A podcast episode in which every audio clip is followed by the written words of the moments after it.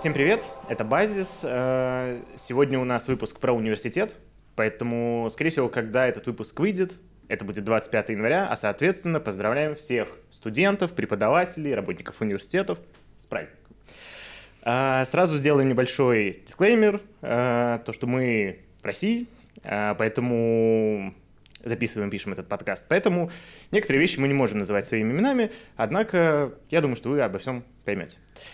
Кроме того, если вы нас слушаете или смотрите на YouTube, подписывайтесь, ставьте лайк, жмите колокольчик, э, пишите комментарии. Это все очень важно для того, чтобы этот ролик э, продвигался в алгоритмах, соответственно, его могли посмотреть большее количество людей.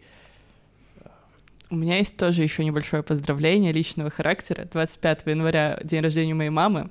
Моя мама, конечно, не студентка уже, но, мам, с днем рождения.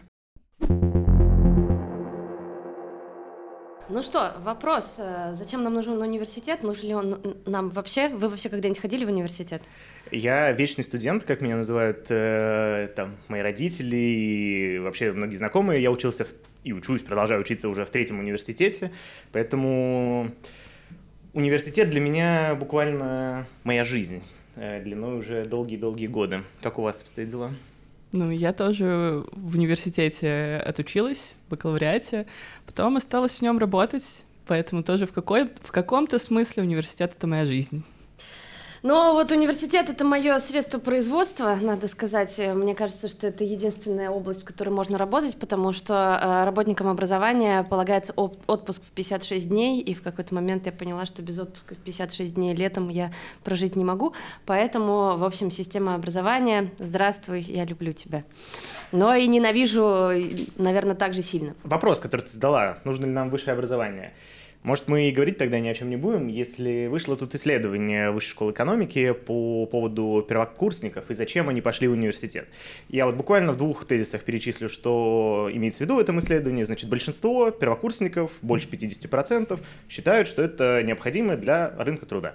Они получают образование, соответственно, какие-то там hard skills, soft skills, и все, потом их могут продавать. А, второе по популярности – это развитие универсальных навыков, которые в целом тоже важны для работодателя. И только там третье по популярности и наименее популярные, связанные с э, жизненным опытом, расширением кругозора и все в таком духе. Э, ну, можно заканчивать подкаст. Да, но вообще странно, на самом деле, что там не было упомянуто еще создание связей, потому mm-hmm. что, например, те же самые университеты Лиги Плюща необходимы не для того, чтобы э, получить какие-то знания сами по себе, а для того, чтобы поучиться с будущим президентом или с какими-нибудь коллегами по лоббистским лобби или вот с чем-нибудь в этом духе. Надо сказать, что есть, просто это один из самых непопулярных вариантов, там меньше 15%. Но мне кажется, было бы интересно, и социологи, которые нас э, сейчас может быть, слушают, возьмите на заметку. Я думаю, было бы классно сравнить э, то, как э, первокурсники видят свои цели в университете, и то, как люди на там, четвертом курсе или уже в магистратуре видят, зачем они там, продолжают учиться.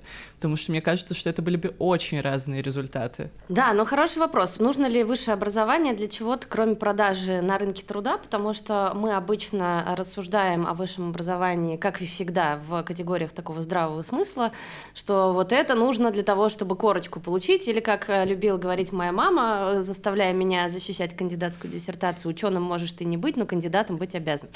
Вот. Ну и это такая как бы логика вот рынка труда, логика того, что без бумажки ты букашка. А с другой стороны, ну, нужен же университет зачем-то еще. Я вот отстаиваю идею о том, что на самом деле высшее образование, университетское образование, это при всей возможной критике не такая уж плохая вещь. А, ну, во-первых, потому что эта самая вещь дает доступ к знанию. И это очень важно, особенно э, в условиях, когда, ну, в общем-то, школа доступа к знанию не дает или даже э, создает все возможные помехи для того, чтобы человек развил в себе критическое мышление. Вот. Во-вторых, университет сам по себе, ну вот мы поговорим немного, может быть, про идеалы университета, но это довольно полезное э, такое предприятие, если рассматривать его с точки зрения такой древней э, демократической корпоративности, потому что ну, вообще говоря об университетах, мы довольно часто начинаем говорить про университетскую автономию, и несмотря на то, что в России, как мне кажется, у университетов никакой автономии нет, все равно есть вот это ощущение какого-то сообщества, которое было когда-то, и каждый раз возникает вопрос, а не вернуть ли нам, преподавателям и студентам, университет себе обратно, и начинаются все эти фантазии по захвату Сорбонны и э, дефинистрации администрации, хотя в администрации тоже есть очень достойные люди, как мы можем видеть по Рите. А, да, мне кажется, очень э, интересно, что когда мы говорим про университет, мы говорим про вернуть себе что-либо, э, поскольку в целом университет, да, довольно древнюю традицию, больше там тысячи лет уже приблизительно мы имеем в виду университет, и, как ни странно, университет для, может быть, нам отсюда из России будет казаться странно, никто не основывал по-хорошему как идею. Э, Ее никто не создавал сверху. Это классический пример создания горизонтальной связи внутри города, э, ну вот, да, из корпоративного такого как бы сообщества, где, да, вот э, люди собирались, хотели очень послушать каких-то умных авторитетов и заодно какие-то получить концентрацию знаний. Но концентрация знаний, да, э, хорошо. С другой стороны, то, о чем ты говоришь, это вот ровно и есть э, недостаток университета, который наш товарищ Павел Фрейер называет банковская концепция образования, когда выходит умный авторитет и начинает как в автомат вкладывать в бедного студента э, какие-то монетки в надежде, что из студента вывалится банка Кока-Колы, вот, но на самом деле, как правило, этого не происходит.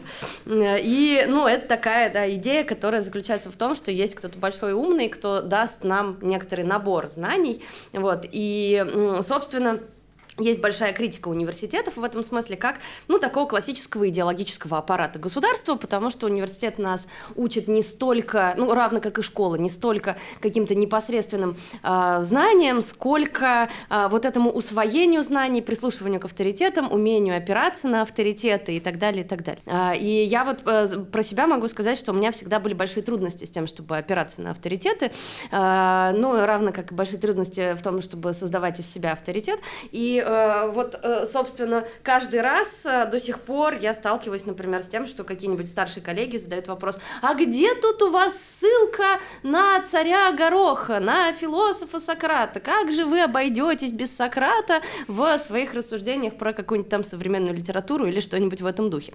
Вот, и это, ну, мне кажется, такая порочная часть университета, потому что действительно корпорация вынуждена создавать свою ценность, а как можно создать доказать свою ценность, ну вот посредством возгонки такого знания, которое другим людям как будто бы недоступно, и вот создание такого как бы элитарного момента, ну и в целом, если мы говорим про университеты, там, ну, скажем, 19 века, э, это э, такие предприятия, которые создают, в общем-то, бюрократию и элиту, и в них не то чтобы прямо какая-то невероятная эгалитарность была, во всяком случае, в царской России. Э, тем не менее, э, что-то в этом же есть и хорошее.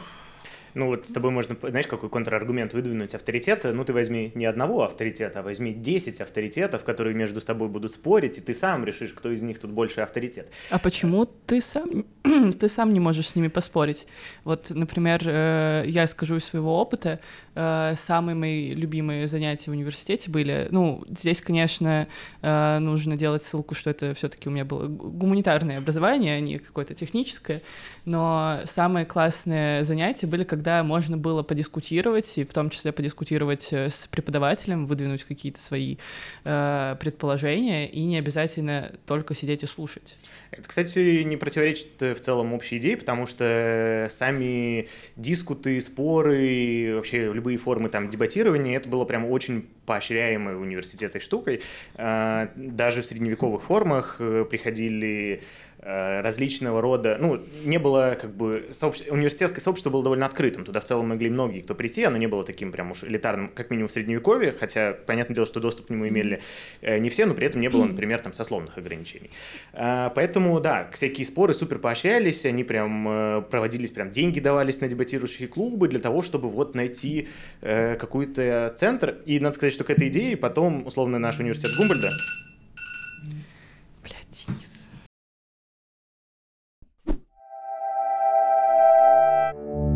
университет Гумбольда. Э, и вот университет Гумбольда, он пытается в каком-то смысле возродить эту идею, но уже в 19 там, 18 веке уже с этим становятся проблемы. Э, ну, потому что есть уже институты в виде национального государства, которые уже становятся более проблематичными. И, и там автономия университета, ее такая независимость, которая как бы должна быть, уже не такая очевидная. Ну да, переходит как будто бы университет не просто из э, такого научного сообщества заинтересованных в нем людей, а в такую машину по обучению кадров. Э, для государства. Но на самом деле надо сказать, вот если возвращаться в средние века, то не то чтобы средневековый университет был прям таким уж идеалом чистого знания. Во-первых, это были кадры для церкви, но в конце концов вот это наше гуманитарное образование создавало клириков, которые mm. ходили и мозги вкручили, э, вкручивали честному народу вот э, по вопросу того, сколько ангелов помещается на кончике иглы и другим всяким насущным как бы вопросам. Или какой год сейчас? Да, Григорианский как, какой год, да. да, много как бы дискуссий, да, о том, есть ли у ангелов пол, например, вот, и другие всякие очень важные вещи. Ну, то есть это я к тому, что в целом э, это была раньше система, связанная с церковью, церковь это тоже своеобразный институт, хотя и по другим принципам э, действующий впоследствии, это стала система, которая так или иначе была вписана в идею национального государства.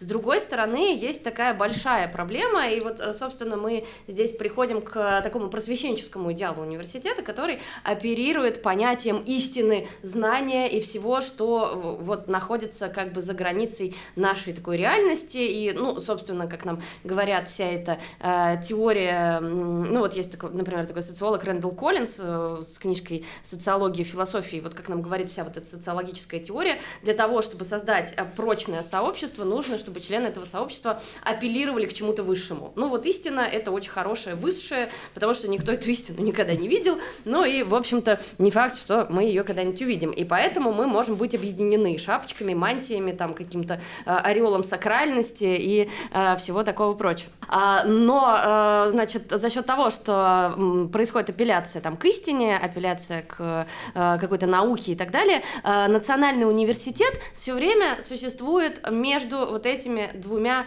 э, полюсами. С одной стороны, полюсом локальности, потому что университет — это конкретное место, университетские города — это конкретные, э, ну вот, э, как бы образования, вокруг которых, если посмотреть там на европейские университетские город, городки, на какой-нибудь Тарту, там mm-hmm. все крутится вокруг университета, вот, и, в общем-то, большая часть жителей так или иначе с этим университетом связано, или в каком-то там Кембридже точно так же люди связаны с университетом. Вот, и это такая локальность, и плюс там национальное государство, которое говорит э, русская наука, английская наука, ну, я не знаю, там какая-нибудь французская наука, лучше всех наук на Земле. А с другой стороны, универсальность. И вот, собственно, вот эта самая идея универсального сообщества, и, соответственно, э, ну, какое-то истины или знание, которое должно преодолевать национальные, в идеале гендерные границы, ну, не знаю, ну, не сразу сразу. Ну, как Рита, да, я в целом благодарна, наверное, университету, mm-hmm. ну, в глобальном смысле, э, потому что это была идея, которая, ну, как бы настолько должна быть универсальной, что даже женщин туда, наконец, пустили, ну, где-то к концу 19 века. В начале 20 века. Да, там, в общем... Пускали, но это отдельная история про то, как э, ширму э, ставили, mm-hmm. когда девушки заходили в аудиторию для того, чтобы другие студенты не перевозбудились, видя женщин в университетах, потому yeah. что это слишком порочно, чтобы на это смотреть. И ну... в некоторых странах это до сих пор происходит.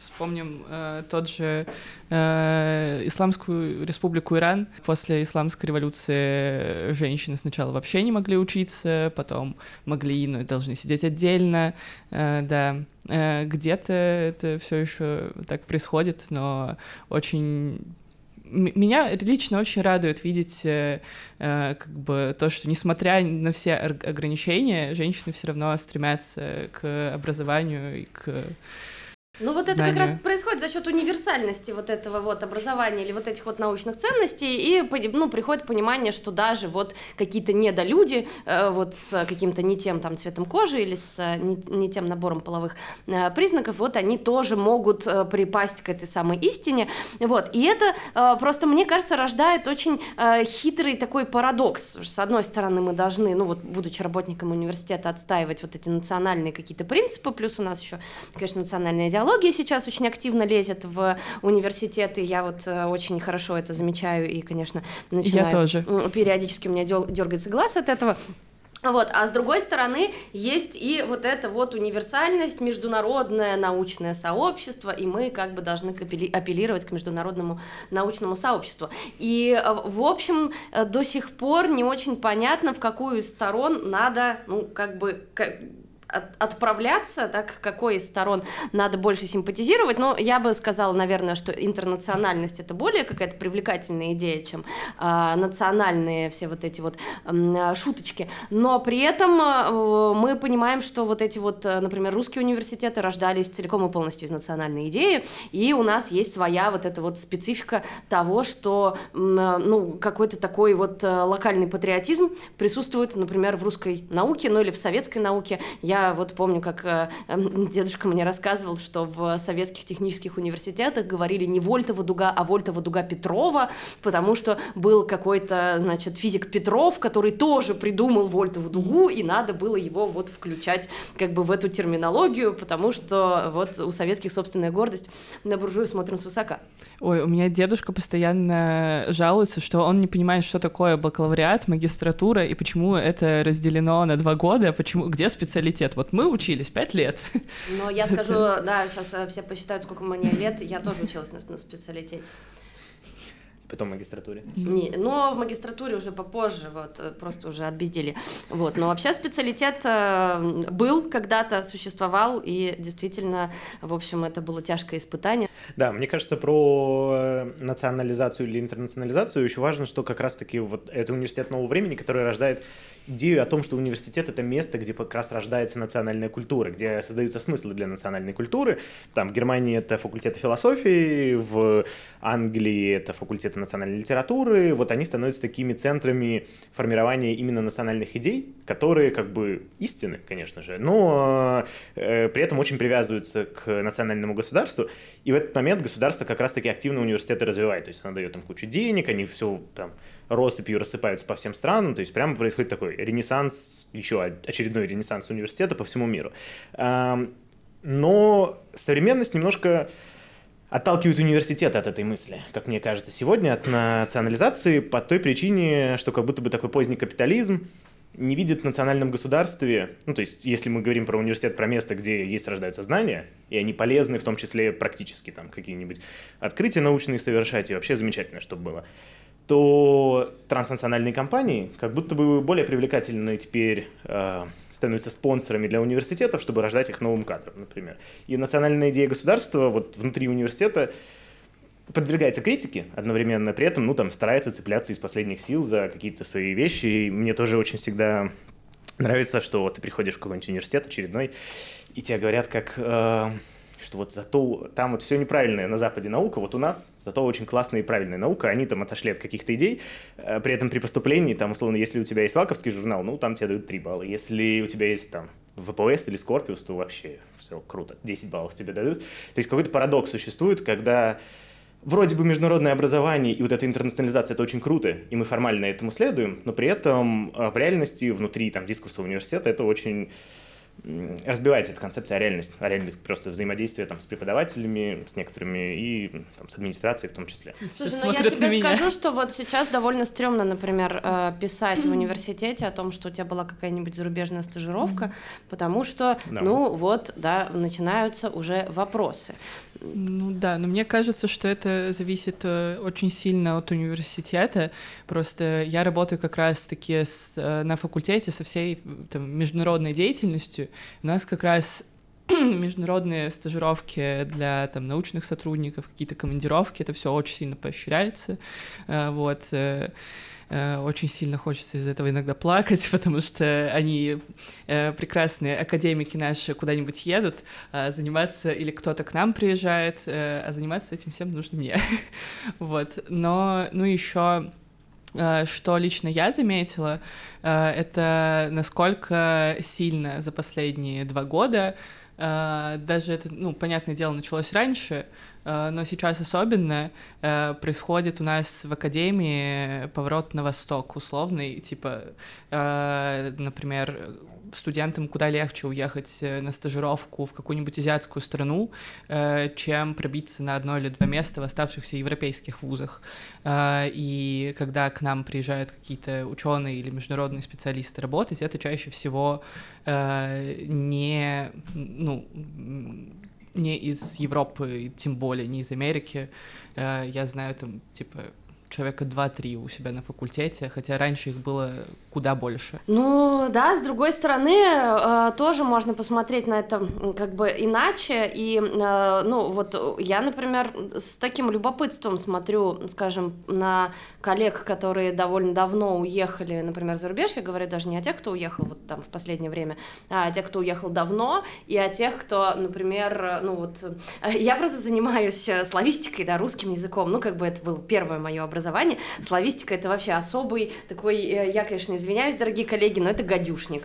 Да? Это как бы дисциплина, связанная с национальным языком национальной идеи. Эта дисциплина достаточно узкая, и на Западе очень смешно наблюдать за тем, как вот, собственно, люди, эмигрировавшие э, за границу, у которых единственный актив это русский язык, начинают драться друг с другом за рабочие места в разных университетах, вот, и выяснять, э, кто, собственно, лучше э, может рассказать иностранцам, ну, там, каким-нибудь американцам про русскую культуру, вот, но, значит, да, возвращаясь к своему тезису, вот можно смотреть на этих людей, которые находятся за границей, и, например, хихикать э, про то, как э, пишутся высокоинтеллектуальные статьи, ну, скажем, про Гошу Рубчинского, очень важный феномен нашей культуры. Давненько вы надевали Гошу Рубчинского, я вот ни разу.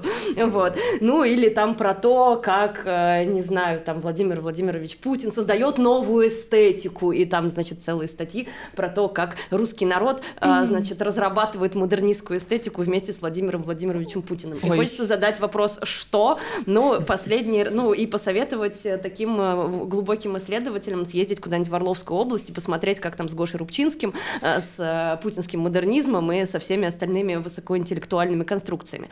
Поэтому, э, вот возвращаясь к вопросу про локальность и интернациональность, ну, не хочется, конечно, говорить про то, что русская наука самая важная, там, самая интересная и самая полезная наука, потому что это, конечно же, не Наш так. суд самый справедливый суд в мире. Да, вот. Но, тем не менее, хочется тоже, ну, некоторую локальность. Вот университет, он же чем как раз ценен, да, тем, что это еще и место.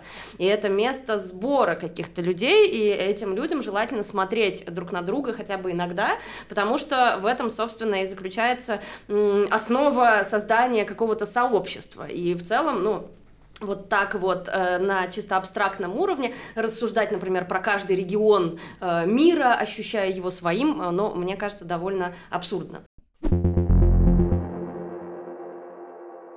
И современные университеты, если мы уже переходим да, ближе к нашей реальности, э, у нас есть э, западный образец университета, который очень часто в России смотрится, ну, как, типа, ой, посмотрите, классно, у них там liberal arts, например, есть, или вот там классно, выбор факультетов какой-нибудь есть, или вообще, я не знаю, можно пойти э, в университет в Париже и вообще просто зайти на лекцию к Фуко, посидеть там, не знаю, поразгонять.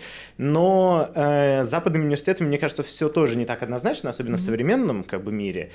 Э, как Какие идеи у вас? Э, ну, так как я здесь сегодня представляю сторону административного персонала университетов, наверное, многими ненавистного, э, но э, в западных, э, ну, мы можем и в России наблюдать эту безумную бюрократизацию университетов, но и на Западе ситуация совсем не лучше. За последние 30 лет я видела статистику по там, США и даже по Норвегии, хотя, казалось бы, Э, США такая мека капитализма, Норвегия вроде бы получше, э, в три раза вырос академический персонал, а в шесть раз вырос э, персонал бюрократический, вот, и как бы тоже ситуация тоже что-то надо менять у них, мне кажется, и у нас. Мне кажется, так происходит, потому что университет немного теряет э, понятную идею, зачем он нужен. Если там Гумбольдтский университет, понятно, национальная культура, вот человек нового типа, окей. Э, там средневековый университет тоже в целом понятно зачем. То современный университет, он как бы стоит на таком распутье. Ему нужно вроде как готовить квалифицированных кадров для труда, но чтобы так готовить для труда, нам нужны какие-то понятные метрики. Вот какой-то возникает университет эффективности, университет, где мы должны как-то очень понятно померить, а хороший этот университет или плохой этот университет. И это как бы в свою очередь, конечно же, ведет к созданию там, излишнего бюрократического аппарата для вот, у, улучшения эффективности. Но я вот э, скажу, сейчас можно начать жаловаться, я вот скажу, что в университете, где я работаю, не хватает учебных аудиторий, потому что слишком много аудиторий заняты административным аппаратом. Вот, причем административным аппаратом, но, разумеется, не таким, как Рита, а очень важными людьми, которым, каждому из которых нужен свой кабинет, вот, а в кабинете еще один кабинет, чтобы там сидел секретарь э, или секретарша, и вот, значит, без этого просто иначе ничего работать не будет, ну, вот действительно так, а преподаватели и студенты где-то в коморке под лестницей сидят э, в третью смену и вот э, что-то производят, непонятно что, непонятно зачем.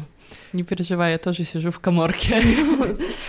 А, но мне кажется, что здесь вот этот вот э, синдром, что все эти Э, бюрократические начальники в университетах, они очень сильно чувствуют себя очень важными, очень такими местными королями, потому что университет — это же реально такая корпорация, когда ты этим всем управляешь, тебе обязательно нужен большой кабинет э, с кухней, еще лучше было бы, вот.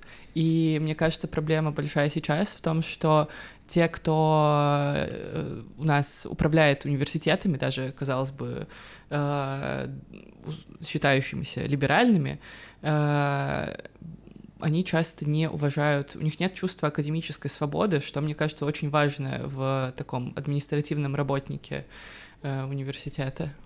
Но я вот э, посмотрела, просто на самом деле я административных работников университета понимаю, вот своего университета или вот какого-то такого, ну, потому что становится понятно, что административные работники — это некое необходимое зло. Если просто говорить о том, как устроено высшее образование в России, то наши, э, ну, цари — это Министерство науки и высшего образования, Минобр. Вот. И, значит, э, э, чем оно занимается, вот это Министерство науки и высшего образования? Оно аттестует университеты, то есть университет не университет, если он не пройдет аттестацию. Я э, на в своей карьере пережила две аттестации, это очень страшно, это просто жесть, вот, хотя все, насколько я понимаю, в итоге заканчивается тем, что какие-то люди друг с другом договариваются, но при этом весь вот этот вот низовой состав администрации и люди, которые там какими-то преподавателями где-то, какие-то доценты, их всех, ну, страшным образом насилуют, и это очень э, такой тяжелый насильственный опыт. Но, значит, вот э, э, Министерство науки и высшего образования может не аттестовать университет, и университет тогда перестанет существовать. Значит, Министерство образования, науки и высшего образования может регулировать бюджетные инвестиции в университет. То есть наша зарплата — это то, что решает Минобрнауки, и вот как бы что они решат, то оно то и будет. Они регулируют, там есть специальный, значит, заместитель руководитель по молодежной политике. Вот, это такие специальные люди, которые спускают сверху, ну, например, необходимость провести соцопрос среди студентов, в котором будет э, вопрос, любите ли вы Путина сильно, очень сильно, э, сильно так, что кушать не могу, ну, вот такие вот как бы вопросы. Вот, а это, значит, э, регуляция государственной службы, потому что вот Особенность российского университета э, и имперского университета и нашего университета в том, что университет дает кадры для госслужбы, и вот, собственно, вся эта огромная система, например, э, степеней э, необходима для того, чтобы производить кадры для госслужбы, и мы э, знаем очень высокопоставленных людей, которые написали какие-то кандидатские, докторские диссертации, к сожалению, их нельзя прочитать, но мы знаем, что они члены нашей университетской корпорации, да. и кто-то признал их учеными учеными. Не факт, вот. что они это написали даже. Ну да, не факт, что они вообще умеют писать, вот, но вот как бы госслужба находится в связке с университетом, и вот, собственно, да, у э, Министерства образования Э, высшего образования и науки есть э, специальный сектор госслужбы, который вот, собственно, регулирует и берет прямо из университетов вот этих вот государственных служащих, и, соответственно, университет служит такой вот как бы и, и, элитой, и не элитой, да, вот, ну, моментом создания этих самых элит. И, наконец, да, в Министерстве науки и высшего образования есть свои ФСБшники. Давайте О, тоже да. э, будем честны, при каждом вузе существует специальный отдел со специальными людьми, э, при взгляде на которых ты сразу понимаешь, что это Ушинский, Макаренко и Пестолоци в одном лице, потому что вот это человек, который явно э, педагог от Бога. Вот. И вот эти педагоги от Бога, Рама 2 Вандама, значит, сидят в университетах и вот чем-то таким загадочным занимаются. Но обычно они присланы вот как бы вот оттуда. Это как бы вот часть. И, э, значит, еще один момент, которым занимается Министерство науки и высшего образования, это мой любимый ВАК, Высшая аттестационная комиссия. Вы вот еще в эту дедовщину как бы не, не впадали, а я вот э, кандидатскую диссертацию защищала, и это тоже был э, насильственный опыт в моей жизни. А, и ВАК регулирует то, что было раньше собранием равных, вот, это, значит, да, то есть ты пишешь диссертацию, там, худо-бедно пытаешься что-то соображать, и диссертационный совет какого-то вуза тоже худо-бедно соображает, пишет какой-то отзыв. То есть, ну, я вот э, там благодарна людям, которые писали отзывы, читали мою диссертацию. Это правда разумные люди, у которых есть какие-то научные суждения. Но потом это все превращается в аттестационное дело, в котором, значит, печать, печать, печать, печать. Вот, это аттестационное дело тащится в ВАК, и э, там есть номенклатура специальностей, и, соответственно, если ты, например, написал какую-то работу междисциплинарную, то тебе может не сладко при, придется, потому mm-hmm. что вот нету у нас такой номенклатуры. Это вот, кстати, к вопросу о том, что такое наука, потому что наука это то, что в номенклатурном деле есть. Вот, все, а все остальное это не все наука. остальное ерунда на постном Да, да, если есть перечень специальностей, значит, ты занимаешься чем-то нормальным. А если нет, то и вот не надо. Ну, вот у нас про, по философии, да, вот очень интересно, там есть социальная философия, политическая философия, вот чем они отличаются? Я не знаю, например. А, вот.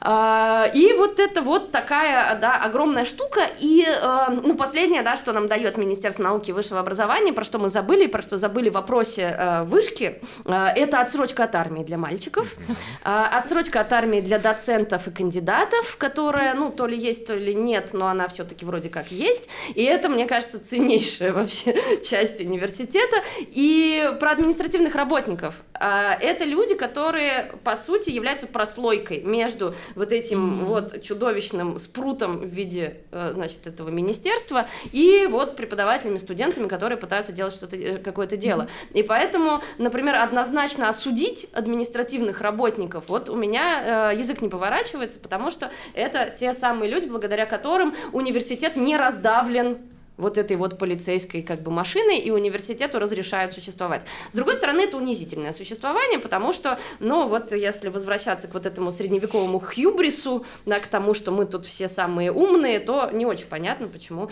какие-то в общем, не очень умные люди пытаются нами руководить. Да, я согласна, что это такая хорошая роль прослойки, потому что даже э, я периодически коммуницирую с э, запросами от Министерства образования совершенно безумными, с которых я беру и иду к, к, в какие-то там у нас научные лаборатории, так, такая, подайте, пожалуйста, вот с кем мы из них сотрудничали, пожалуйста, расскажите мне, я ничего не знаю, но очень надо, вот, ну, надо было вчера, но давайте сегодня. Да, и э, иногда э, административная работа в университете ощущается совершенно безумно, когда ты запускаешь э, в документы обороте приказ на изменение приказа, угу. ты сидишь и такой, а чем я вообще, ну, а как я сюда пришел по жизни, вот где я свернул не туда. Э, но в то же время мне кажется, что ну вот как минимум моя работа точно, я не могу говорить за всех администраторов э, и даже пытаться не буду, но она в ней есть э, бредовые элементы, но она это не бредовая работа. Гребер can't relate на сто процентов, потому что э, я чувствую себя хорошо, когда я помогаю там международным специалистам с их документами, когда им объясняю там веду их в МФЦ за ручку, веду в больницу на медицинский осмотр, потому что там врачи посмотрят и такие English, no comprendo. Вот. Э, и, конечно, тоже есть очень много приятных э, людей-академиков, с которыми благодаря своей работе я успела пообщаться, но в то же время э, мне кажется, что очень многие академики ну, это такие С кем я сталкивалась, опять же, это своего рода бытовые инвалиды. Я не знаю, насколько можно так сказать, но у меня буквально был случай, когда международный специалист э, просил э, мою коллегу, чтобы она нашла работу для его брата. Э, чтобы она объяснила ему, как Excel работает. Я не понимаю, ну, как бы очень иногда тяжело объяснить человеку, что да, я тебе там помогу с такими-то, такими-то вопросами, но я не твой personal assistant. Я тебе там в Макдональдс я тебя не поведу, иди сам. Тоже история из жизни. Вот. Э, и я, ну, я очень стараюсь. Э, я понимаю, что там человек приехал с другой страны, ему тяжело, но когда на меня начинают наезжать и требовать вот таких вещей, я уже просто не могу. Вот. Э, очень хочется объяснить там некоторым товарищам из академии, что мы тоже страдаем с кучей безумной бумажной волокиты, э, которая часто ощущается абсолютно бессмысленно. И ну, часто вызвано как раз-таки некорректным поведением и незнанием, игнорированием даже правил самими рабо- э, работниками университета. Я все. А, да, мне кажется, кстати, здесь я, я побуду сейчас адвокатом дьявола, позащищаю Миноборнауки. Нет, на самом деле не буду. А, но э, их логика понятна. Мы платим. А кто платит, тот и заказывает музыку. Вот мы вам платим деньги. Тот платит, кто платит, тот девочку танцует. Да. Э, соответственно, ну, как бы решение из этой проблемы, казалось бы, можно найти. Но давайте не будем давать эту роль государству, например. Да? Ну, вот государство такой большой, неповоротливый институт, и так кучу бюрократии он еще несет в наши свободные, значит, университеты, еще больше этой бюрократии. А, может быть, мы пересмотрим вопросы финансирования, вот можно взглянуть там на западные университеты, там, значит, есть спонсоры, какие-то комитеты, которые вроде бы дают университетскую автономию или нет?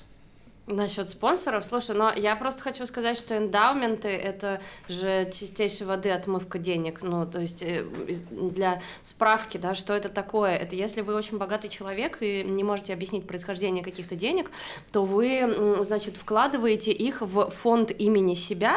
Ну, это тоже такая средневековая практика, которая заключается в том, что вот если вы там богатенький какой-нибудь купец, то вы можете, ну, как бы вложиться в университет, и тогда студенты клирики будут за вас молиться. И это вообще очень очень хорошо. Но сейчас понятно, что не молятся, да, но в там, той же самой Америке э, ну, можно довольно часто увидеть там университет имени какого-нибудь Хантера. Кто такой Хантер? Не Хантер Томпсона, да, а вот именно Хантера какого-нибудь, да. Кто это такой? Смотришь, а, это какой-то супер богатый богач, да, там, кто такой мистер Смит? А, ну, тоже какой-то супер богатый магнат. А, вот, ну, короче, вот эти вот все богатенькие буратины а, могут вложить деньги в некоторый фонд, который как бы не облагается дополнительными налогами и подчиняется особому финансовому законодательству, и, а, собственно, дальше дальше этот фонд может имитировать какую-то научную деятельность. Например, да, этот фонд а, там э, платит а, Рите или Денису или Ане, ну там тысячу долларов стипендии, а все остальные деньги из этого фонда, да, ну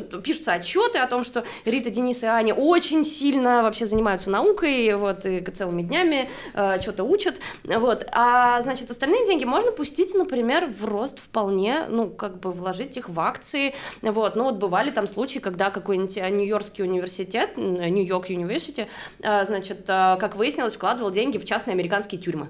Вот, потому что университеты вот как раз обладают финансовой автономией. Ну, там вот студенты про это пронюхали и как-то расстроились немножко из-за этого. Вот, но университет обладает вот этой финансовой автономией, есть вот эти вот эндаументы, вот, которые как бы формально э, существуют как благотворительные деньги, ну, деньги, которые тратятся на науку, искусство и вот это вот все. Ну, а по сути это такой способ уйти от налогов и способ университета университету, э, ну вот просто извлечь прибыль, просто пойти там поиграть на бирже или вот купить акции частной тюрьмы, вот, э, значит, прокрутить это все, вынуть деньги из оборота, прибыль положить куда-то в карман, тоже, в общем, вполне, ну, такая вот схема кручу-верчу, запутать хочу. Это к вопросу о том, что не только у нас э, в нашей любимой стране происходят вот такие вот вещи, кое-где вот линчуют. Мне, мне кажется, что еще, кстати, классный, есть еще такой второй сюжет, даже если это какой-то очень добрый э, миллиардер-магнат, который действительно хочет развивать образование, ну, он положит деньги в какой-нибудь, например, think tank внутри университета, который очень активно и очень интересно будет развивать концепцию неолиберализма и как бы почему вообще нужно а, ограничить э, налогообложение для супербогатых. А, и да, вот эти спонсорские комитеты, они вроде как дают деньги, ну и там университеты как бы делают, что они хотят, но на самом деле они могут влиятельно как бы оказывать такое давление. Ну, как бы вот здесь у вас есть автономия, вот эти вопросы вы там, значит, марксисты какие-то сумасшедшие обсуждаете, а вот э, эти вопросы там реальной политики какой-нибудь там про палестинских акций вы давайте-ка не обсуждайте особо. И это тоже как бы показательно, что вот эта логика, которая у нас просто в государство как бы вмещена, кто платит, тот, тот девочку танцует. Соответственно, так у нас и в той же самой концепции просто в комитетах, которые по факту принадлежат супербогатым людям, и как бы под э, такой маской меценатства и вообще здоровской концепции э, тоже управляют им весьма бюрократично, и там тоже растет бюрократический аппарат как раз-таки по той причине. А правильно ли вы наши деньги там расходуете? А объясните, сделайте нам вот отчеты по каждому там вашему направлению mm. деятельности. С э, государственными деньгами вообще отвратительно работать. Ну вот э, я скажу, например, э, слава богу, я там случилось кое-что, и в итоге этот государственный грант не состоялся, и я очень рада, и, возможно, именно поэтому я пока еще на свободе. А, но, короче, да, вот если ты, например, ты пишешь грант РФФИ, раньше был вот этот Российский фонд э, фундаментальных исследований, который выдавал гранты, ты, когда пишешь заявку на грант, ты заранее пишешь, какие результаты тобой будут достигнуты, и ты говоришь, я докажу, что дважды два равно 4, там, да, 5 5 равно 5, вот, а Волга впадает в Каспийское море. И, соответственно, да, у тебя теряется вот эта вот свобода исследования, потому что, ну, как настоящее исследование а, может ответить нет на твой вопрос, да, ты можешь задать вопрос, а вот дважды два это сколько, и прийти к выводу, что дважды два это, я не знаю, там, четыре с половиной, ну, вот, почему-то, да, вот, а если ты, ну, привязан целиком и полностью к вот этой вот грантовой системе, то ты должен сразу продемонстрировать, зачем, да, какие выводы ты сделаешь и зачем эти выводы нужны тем, кто выдает тебе грант, ну, будь то частная компания или государство. Соответственно, ну, фактически ты либо приходишь туда э, к этим э, грантовыдавателям э, с готовым исследованием, которое ты где-то заранее написал на коленке, питаясь картошкой, да, ну, и вот как бы пытаешься постфактум получить за него деньги, либо ты делаешь исследование, результаты которого заранее известны. Ну, и это соответствующее качество исследований, да, потому что, ну, обычно достаточно для того, чтобы э, написать, что Волга впадает в Каспийское море, например, а русская культура самая русская, ну, в общем, большого ума не надо.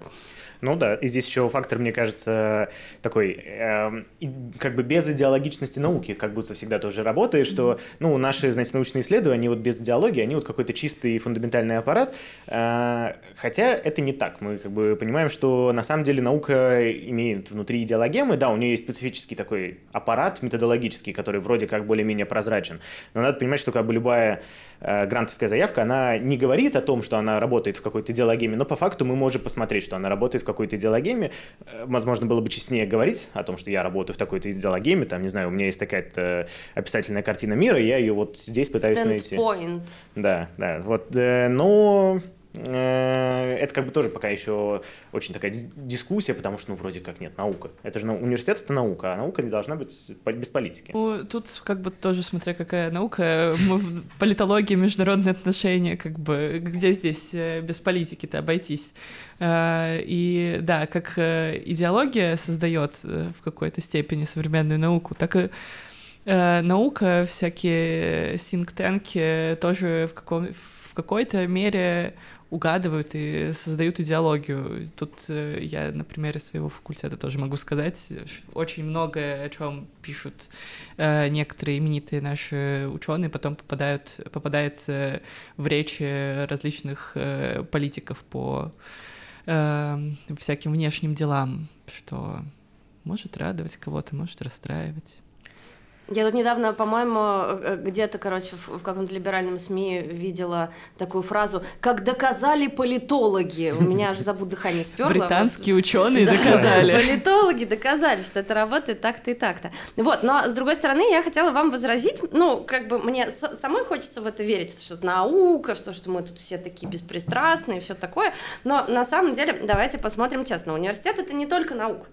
Университет это, да, вот, во-первых, создание кадров, да, и создание какой-то элиты, про это мы уже говорили, а во-вторых, ну вот, если посмотреть на советскую систему образования, я вот э, вчера сидела, думала вот вообще, что я многому, многим обязана советской системе образования, ну, как бы в лице там своих бабушек, дедушек, то это два момента. С одной стороны, вот, э, да, техническое, которое действительно да, имеет в том числе не только научные, но и прикладные цели, а с другой стороны, вот советское образование и советский университет университеты — это э, педагогические университеты, их стало очень много, да, то есть если раньше, э, ну, я тут посмотрела цифры, да, СССР, наш Древний Рим, в 1917 году в Российской империи было 11 университетов, на момент развала Советского Союза было 70 университетов, это вообще довольно много. Как вот. часто вы думаете о советских университетах? Да, ну вот практически. Вот, но, значит, вот эти 70 университетов, э, в том числе э, довольно большой их процент, это были университеты педагогические, и, соответственно, это уже не совсем наука, а потому что университет это э, в, ну, такое вот уже модернистское как бы время, когда у нас вот государство развивается, когда у нас есть вот эти вот цели, вот это вот как бы управление, ну такая, да, а, полиция рансьеровская, то а, э, это место, где производится образование, где производятся кадры, которые будут производить образование, вот, и это уже совсем особый институт, то есть это не вот эти вот университетские там широкого профиля какие-то люди, а это, например, вот педагог, да, который вот производит образование. Да, вот, например, наш уважаемый педагог. И это совсем как бы другая штука, вот, и, собственно, университет, мне кажется, в меньшей степени даже производит ученых, университет производит вот э, как бы, я не хочу сказать функционеров, потому что это плохо звучит, но скорее инженеров образования, да, то есть вот, ну, и инженеров, mm. и, и вот инженеров этого образовательного процесса, и воспроизводит сам себя. Да. Вот. И это, мне кажется, ну, важно, и про это не стоит забывать. Да, университет размножается спорами, получается, каким-то образом. И дебатами. Да, надеюсь, они договорятся. Эм, ну, давайте мы чуть как-то так э, по пожурили э, наши университеты. Э, что вы любите в университете? Давайте о таком вот интересном моменте поговорим. Ну-ка, Ань, Отпуск 56 дней. Вопросов никаких нет. Это очень хорошо. А, открылась недавно кафешка классная в нашем здании. Эм. Ну, мне кажется, что университет действительно дарит такое большое ощущение какого-то комьюнити, какой-то общности. Вы вместе против этого гребаного экзамена. Э, или ты приходишь к коллеге, и у вас общая психотравма с э, тем, как к вам относится другая коллега, и вы жалуетесь друг на друг, друг другу на этого человека. Не знаю. Ну, на самом деле, я вот хотела сказать про университеты э, такую очень важную вещь. Вот с одной стороны, э, Рита э, про это говорила, про такую иерархичность, про вот какого-то такого профессора, который приходит и там молодой работнице администрации начинает что-то рассказывать про свои регалии, начинает трясти своими регалиями, иногда доходит до каких-то совершенно неприличных казусов, вот, и, в общем, это, и, ну, у нас много кейсов, да, прости господи, э, сексуальных домогательств, например, в университете, да, от уважаемых профессоров в отношении там молодых студенток или там аспиранток или кого-то еще, ну, обычно так, а, пол распределяется, хотя, конечно, всякое бывает. Вот, и это такая иерархия, которая, в общем, а, дает а, очень большое поле для злоупотреблений. С другой стороны, я вот, э, поскольку там в этой системе образования лет 15 уже, эта же иерархия дает возможность для низового сопротивления, потому что лучше товарищей, чем внутри вот этой вот системы, объединяясь против старых дедов или да. бабок, которые, значит, что-то там рассказывают, но я не встречала, то есть это самые мои надежные какие-то друзья, потому что вот этот вот опыт дедовщины э, университетской, он, в общем, порождает потом такие дембельские сообщества, которые как раз с этой дедовщиной часто хотят разделаться, ну или хотят что-то поменять, и поэтому мне кажется, что университет, несмотря на свою вот эту вот гнильцу, в том числе поражает, порождает сопротивление, и вот в университете, э, мне кажется, так же, как и в, ну, в наибольшей степени степени работает вот этот принцип того, что мы возьмем ваши инструменты и сделаем с этими инструментами что-то свое. Э, да, общность, э, общность комьюнити, э, как будто бы такая очень важная часть,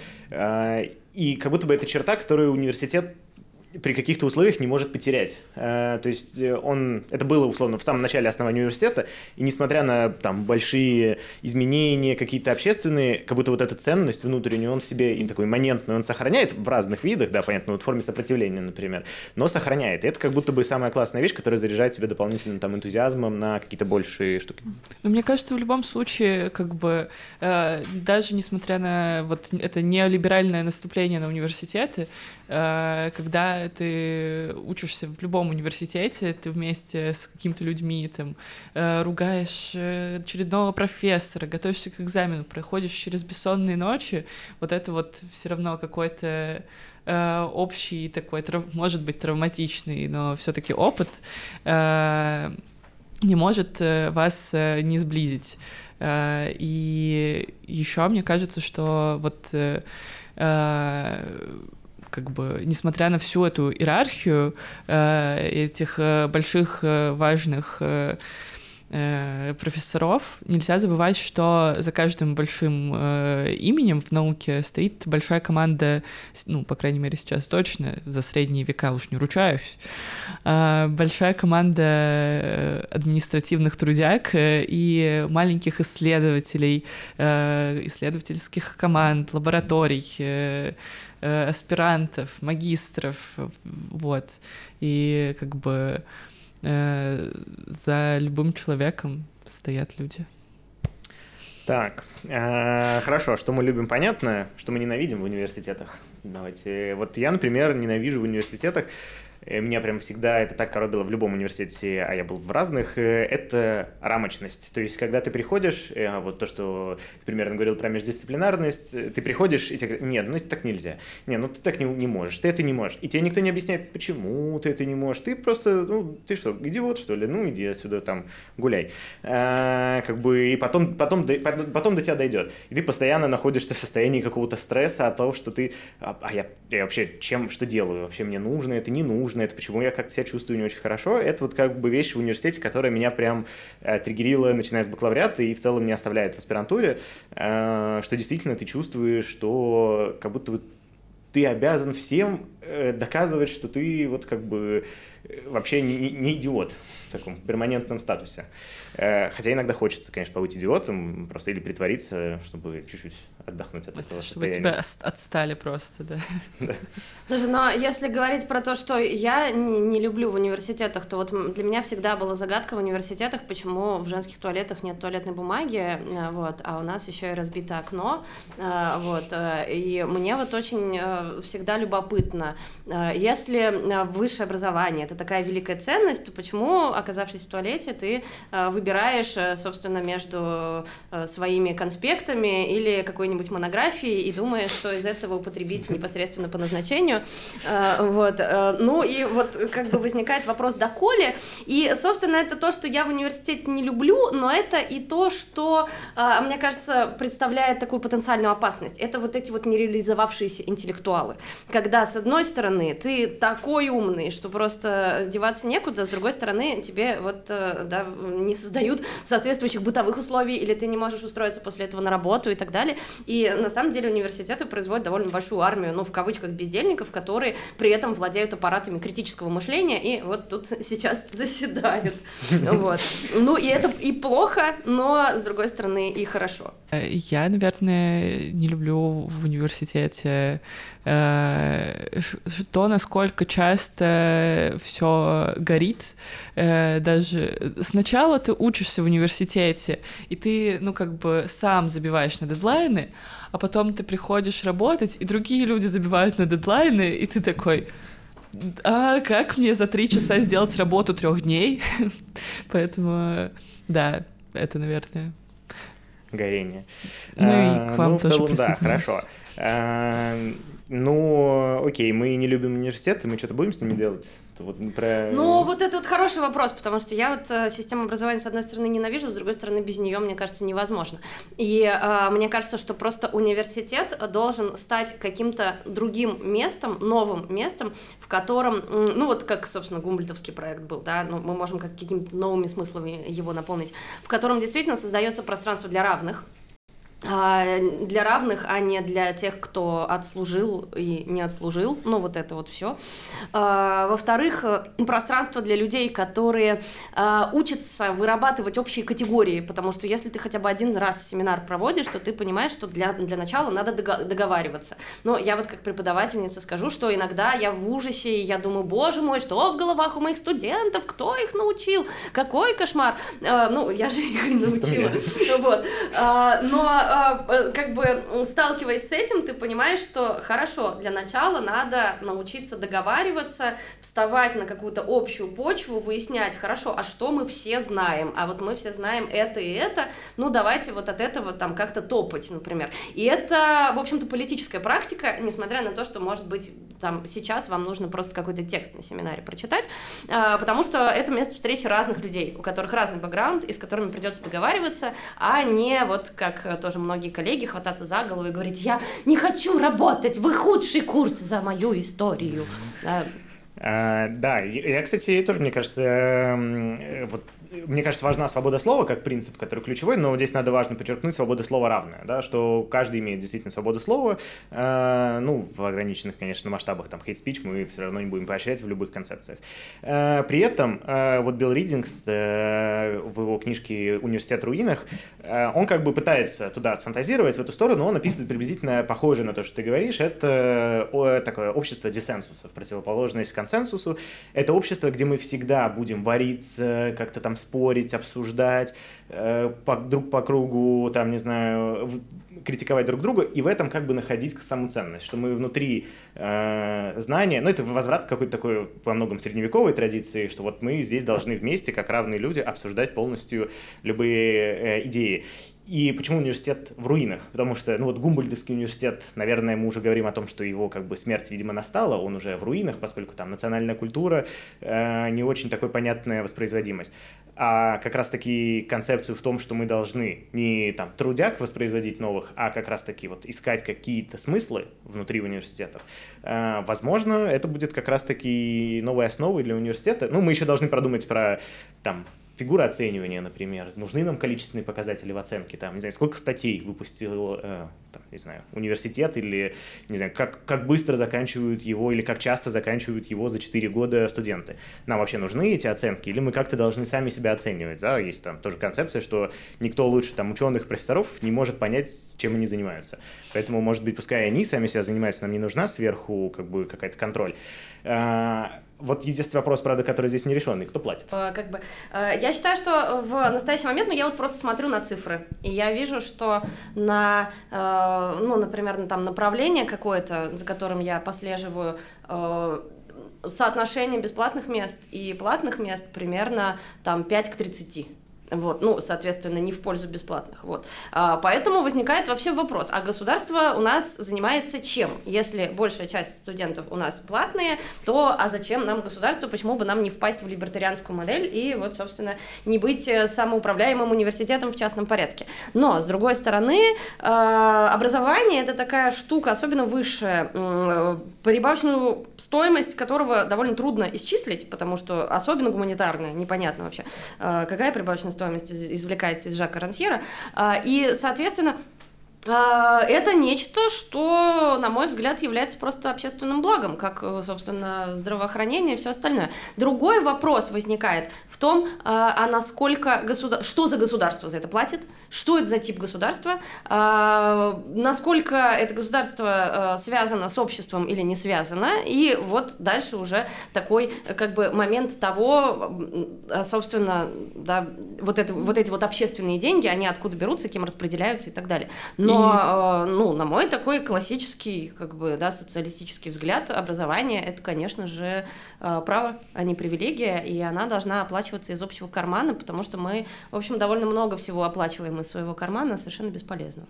Да, я с Аней полностью тут согласна, но э, у меня здесь немножко грустный комментарий. Почему-то столько денег выделяется на образование, но почему-то их на какой-то на ремонт, на туалетную бумагу в женских туалетах их всегда не хватает. А вот на новую машину декану это и ректору, и проректору, и вот всем самым важным людям университета это у нас есть. Ну, конечно, вот mm. на новые книжки в библиотеку, например, очень интересно деньги выделяются. Я вот тоже за этим послеживаю, например. Да, в общем, э, нам надо подумать над экономическими факторами убирания лишних людей внутри э, бюрократической системы университета, которые там на ней наживаются, мягко говоря. Не, но э, те, кто работает, мы оставим, поэтому Рита Конечно, безопасности. Нет, вот. определенно. Нет, мы оставляем всех, кто работает, ну, как истинные специалисты. Э, спасибо, что прослушали, посмотрели этот выпуск. Э, получайте высшее образование, получайте его в системе образования, получайте его без системы образования. Слушайте подкаст «Это базис», подписывайтесь на все наши социальные сети, донатьте нам на Boosty, нажимайте колокольчик, пальчик вверх, и мы с вами прощаемся.